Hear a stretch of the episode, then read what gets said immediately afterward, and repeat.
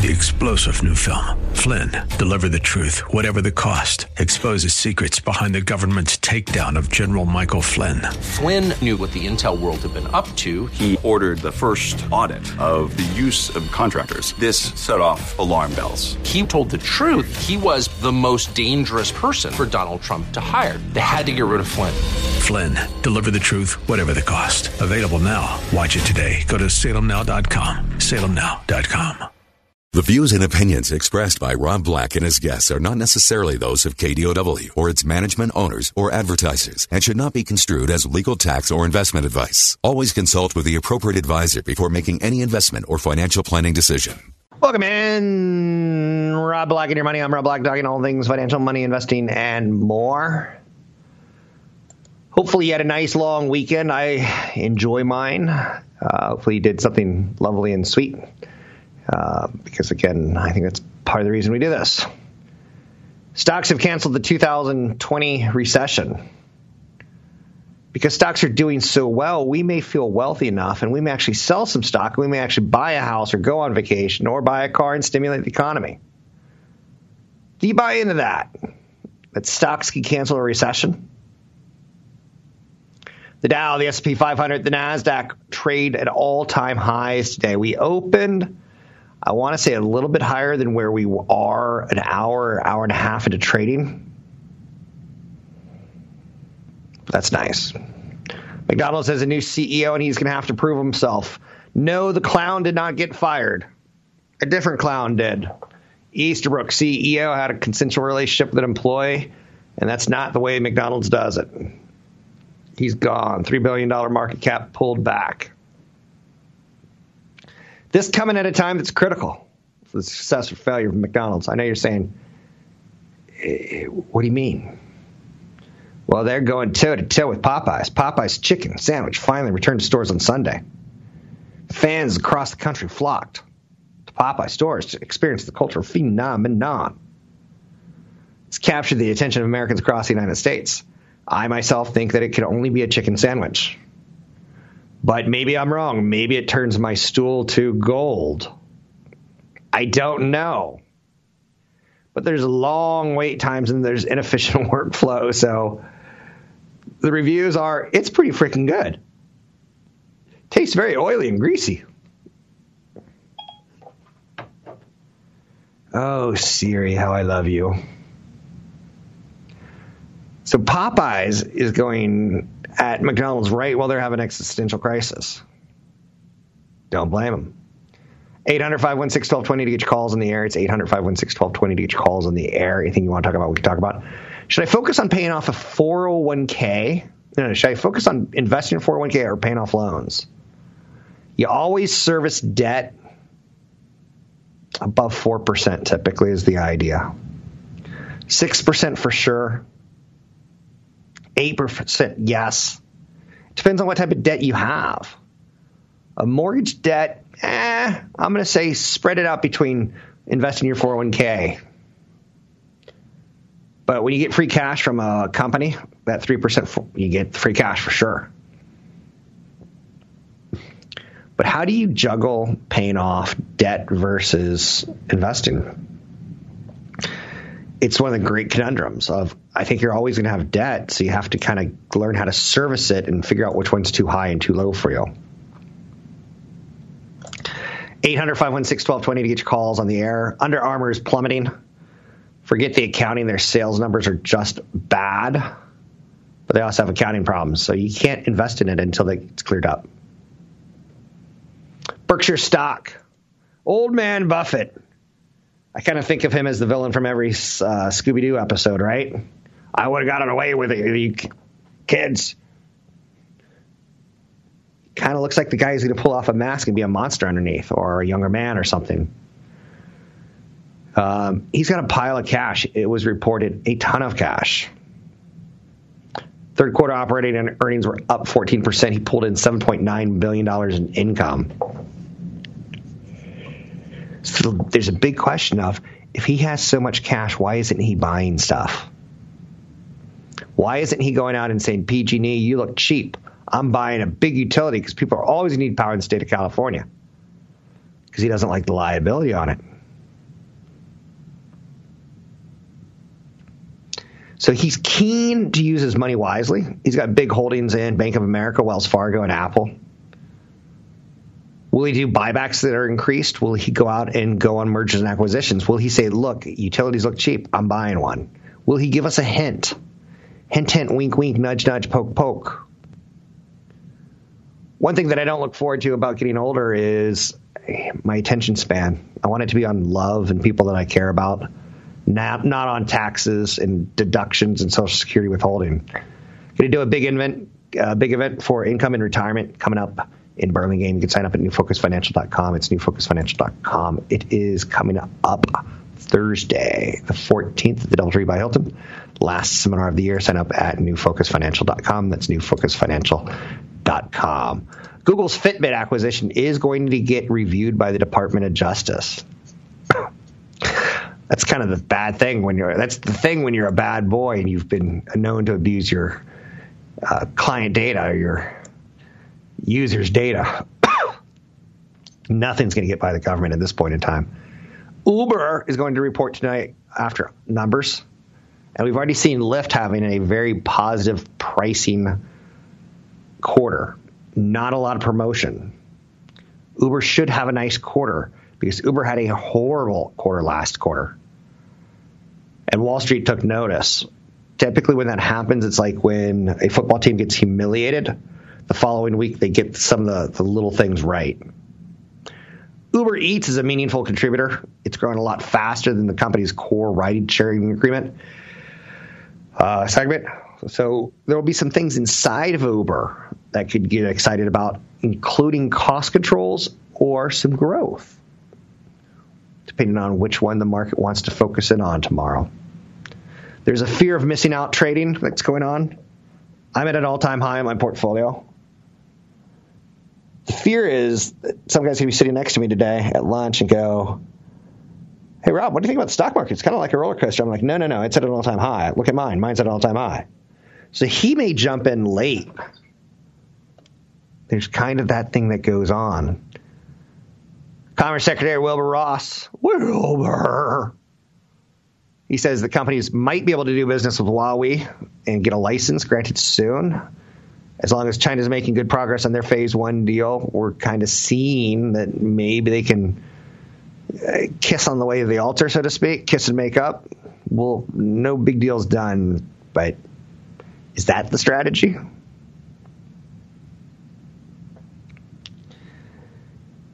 Elsewhere in the news, I don't want to do Under Armour. I just feel like it's a stock that we want to avoid right now.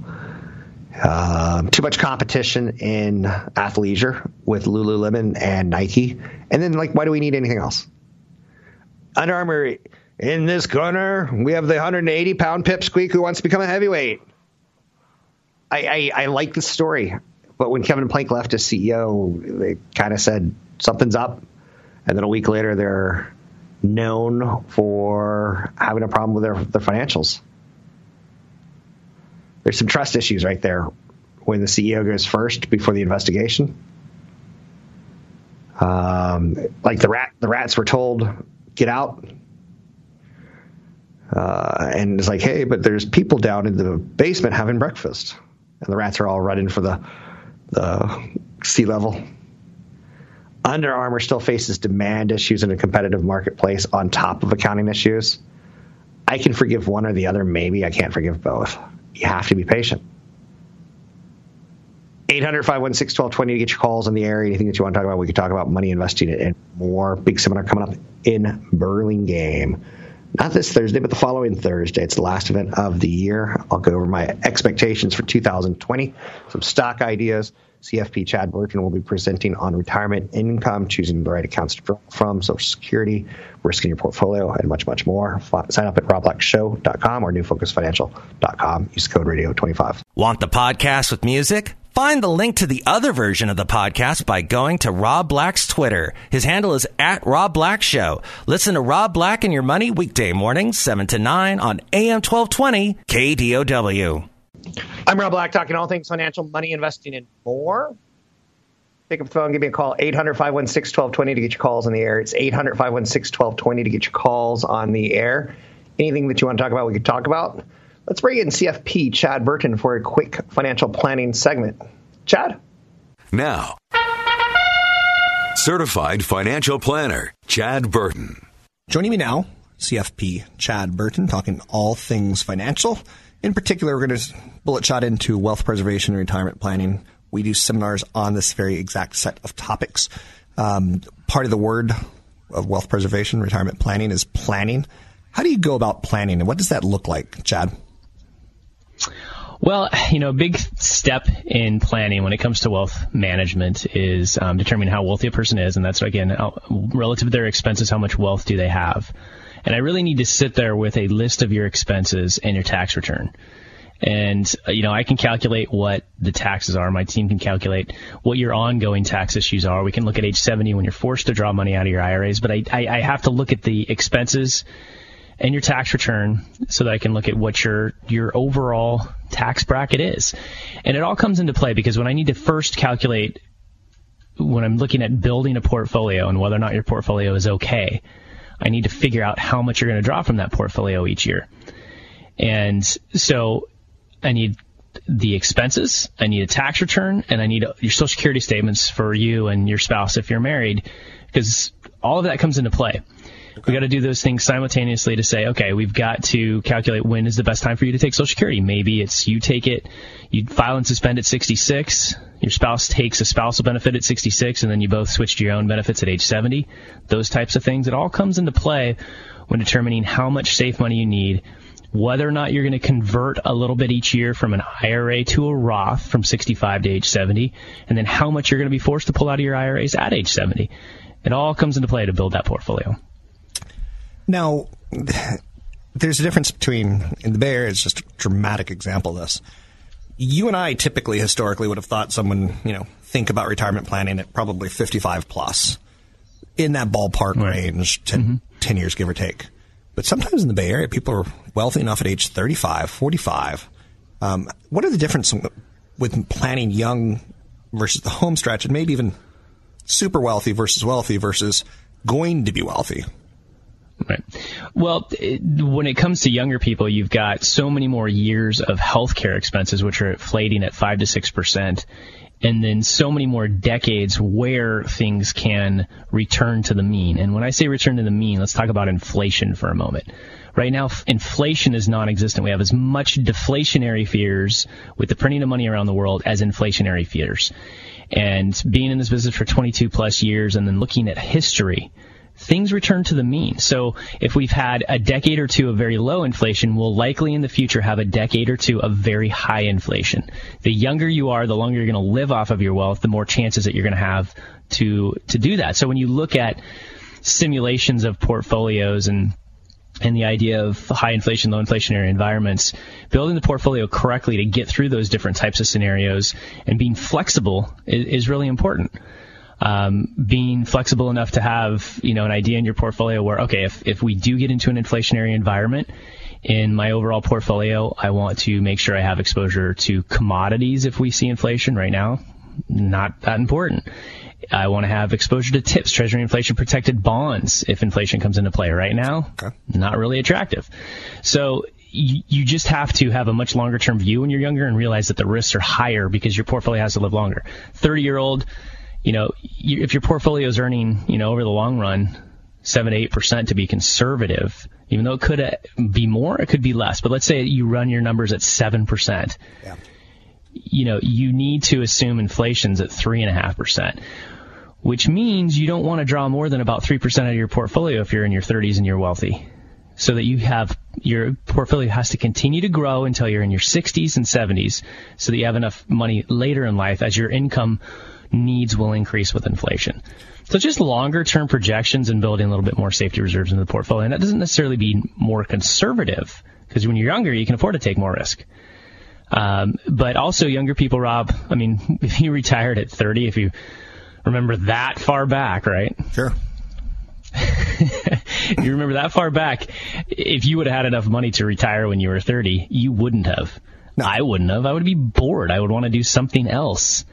Um, I'd want to build another business. I, you know, entrepreneur spirit.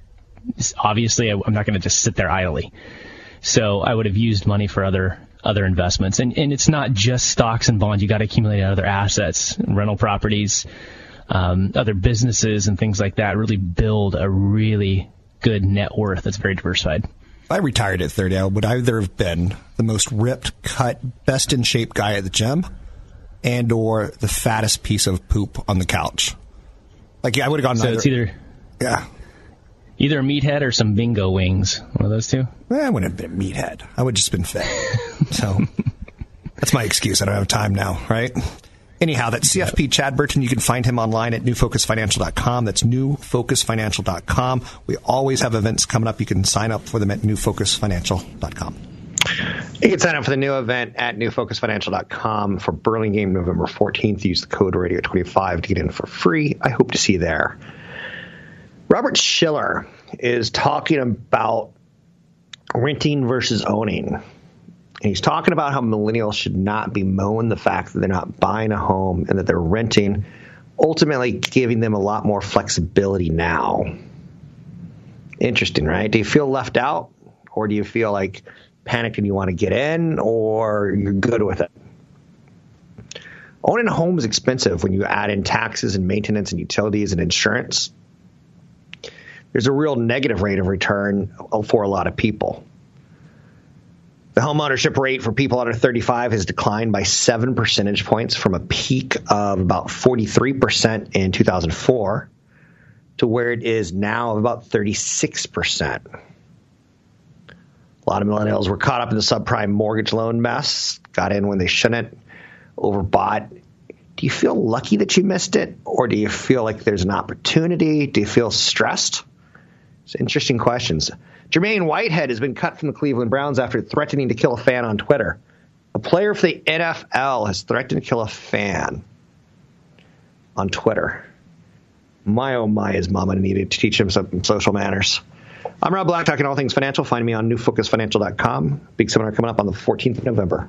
Catch Rob Black and Rob Black and Your Money live on the Bay Area airwaves, weekday mornings from 7 to 9 on AM 1220 KDOW and streaming live on the KDOW radio app or KDOW.biz. I'm Rob Black, talking all things financial, money, investing, and more.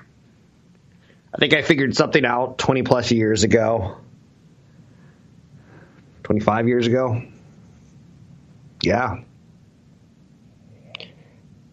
I saw that the markets kept hitting all time highs on a pretty regular basis. I'm like, wait, wait. It's not a roller coaster. People don't lose money. Things don't go to zero. No, no, they do if you buy individual stocks.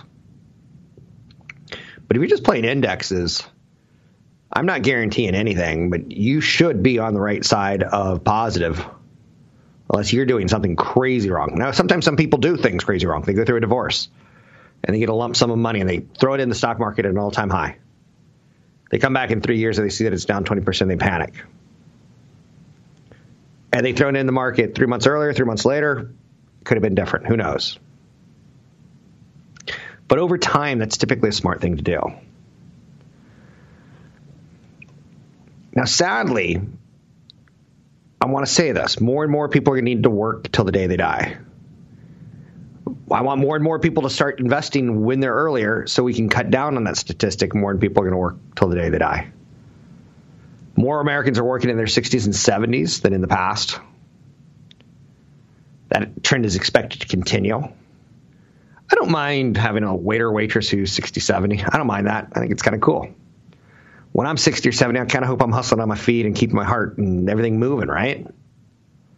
I don't know if I want a massage therapist at 70 where their, their bones are cracking and creaking as they're working on your crack and creaking bones. And I don't know if they're going to want to be uh, able to do that kind of physical labor. 27% of workers age 65 to 75 have a job. That's up from 17% in 10 years ago. That's called labor participation. We've jumped from 17% of people over 65 to 27%. For those 75 and over, 8.7% of Americans still work at 75 and over. Now, again, some of it's just like working at Walmart as a greeter. And yeah, it's not, you know, a lot of skin off your back. You're not going in and putting in the nuclear launch codes and saving the world. which is good. Americans saving enough for retirement. These two numbers tell you no. I think that's what's going on here. The average 60 to 70 year old American saved only $194,000. So they're counting on that Social Security income to kind of offset things so that they don't have to pull off their teeny tiny, puny $194,000. Now, again, when you're 65, 70, if you're working at a golf course and you're getting discounts on your golf, great. I just want you to know what you're walking into. People are living longer. A lot of people won't be entitled to full Social Security benefits till they're 67. Working after 60, 62, 65, it can get kind of tricky. Your body may not put up with it. And yet your your your budget needs that income. One thing you can do when you're 50 and older, you can catch up on your 401k contributions. Typically, you could put in $19,000 a year for 2019, and I do that with my 401k. I do $1,000 a paycheck, $2,000 a month. You do the math after eight months, it's about 16,000. Then after, I'm like, woohoo, I'm starting to feel good around September, October. It's lighting it up.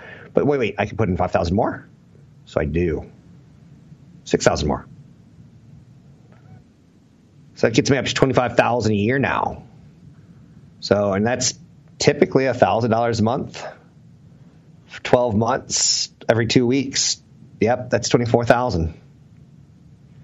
So now I don't get that extra like last month or two where I'm like, oh, wow, I got a little extra money in my pocket. I mean, I'm, I'm spending it on my retirement. You can also do catch up contributions in your Roth IRAs and your IRAs. And, and I recommend, you know, taking a look at some of the stuff. Treat it seriously. I know people who spend more money on their sandals than they do on their more money researching sandals.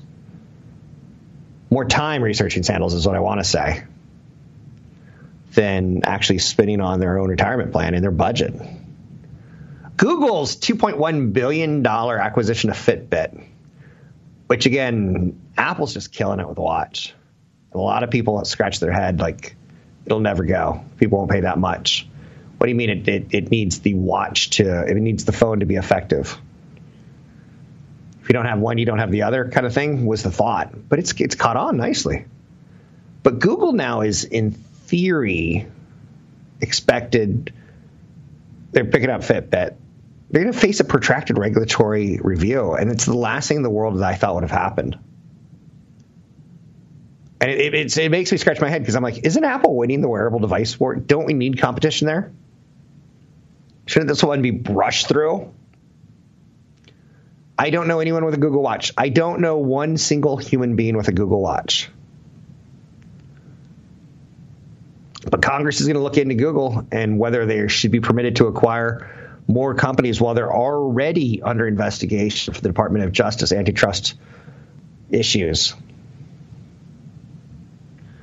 So Google is telling the government, we're going to flex and we're going to go out and buy Fitbit, even though you're investigating us for other antitrust issues. That's where the story gets some cojones, and that's where it gets some like drama. Google picked up DoubleClick in 2007, and that took about eight months to get through regulatory approval. I think you can expect another eight months here. Alphabet's Google is a leader in digital data. Fitbit would give it a lot of new data tied towards activity and health, which can be sold. Fitbit's got more than 28 million users, which is, it feels like 27 million too many. I'm kidding. I joke. I joke. I joke. But Apple's got 46% of the growing sector, and, and they're kind of dominating. Now, the question is would that merger cut down on the quality of other competitors who might come to the table? And would Google be abusing its data privacy protections? Very interesting stuff. Very, very interesting. So that's one you may not have thought was going to get a regulatory review, but it will. 800 516 1220 each calls on the air. Anything you want to talk about, we can talk about money investing and more. Don't forget, big seminar coming up 14th. That's 10 days from now, roughly. You can sign up at newfocusfinancial.com. That's newfocusfinancial.com.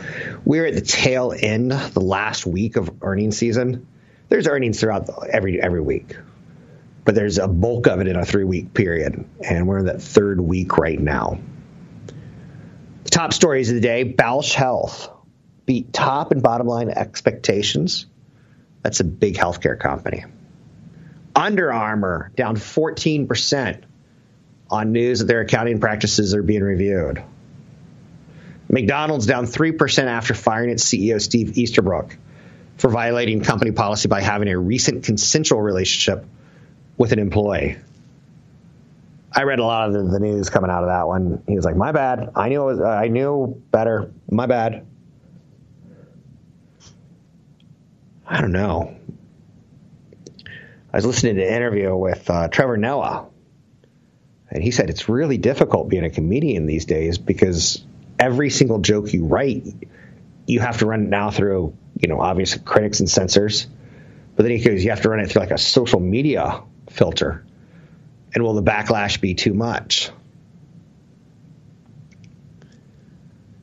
Uh, I'm not a big social media guy.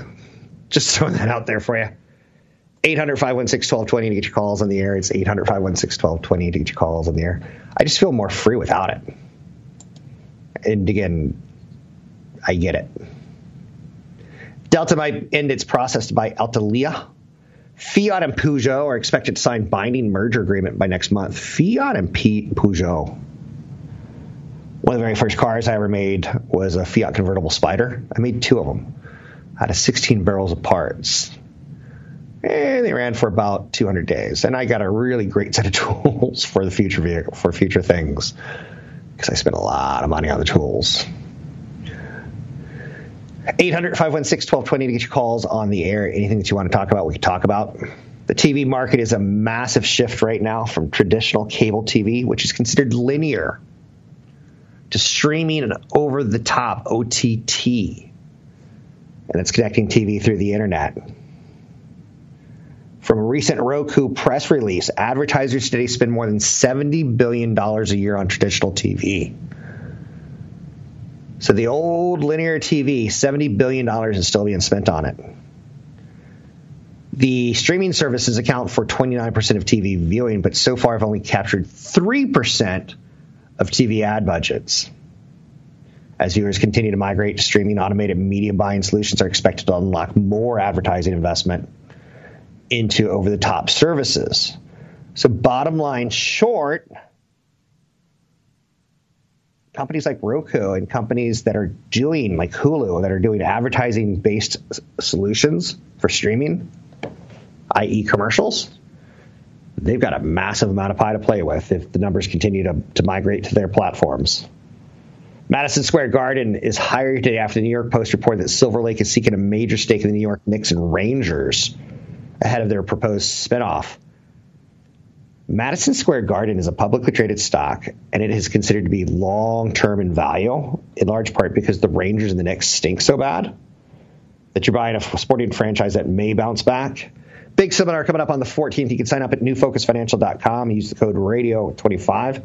I'll see you then. Don't forget, there's another hour of today's show to listen to. Find it now at kdow.biz or on the KDOW radio app interesting little press release comes out this morning, but it shows where we're moving as a society, in my opinion. Apple's going to give $2.5 billion to address the affordable housing crisis in California.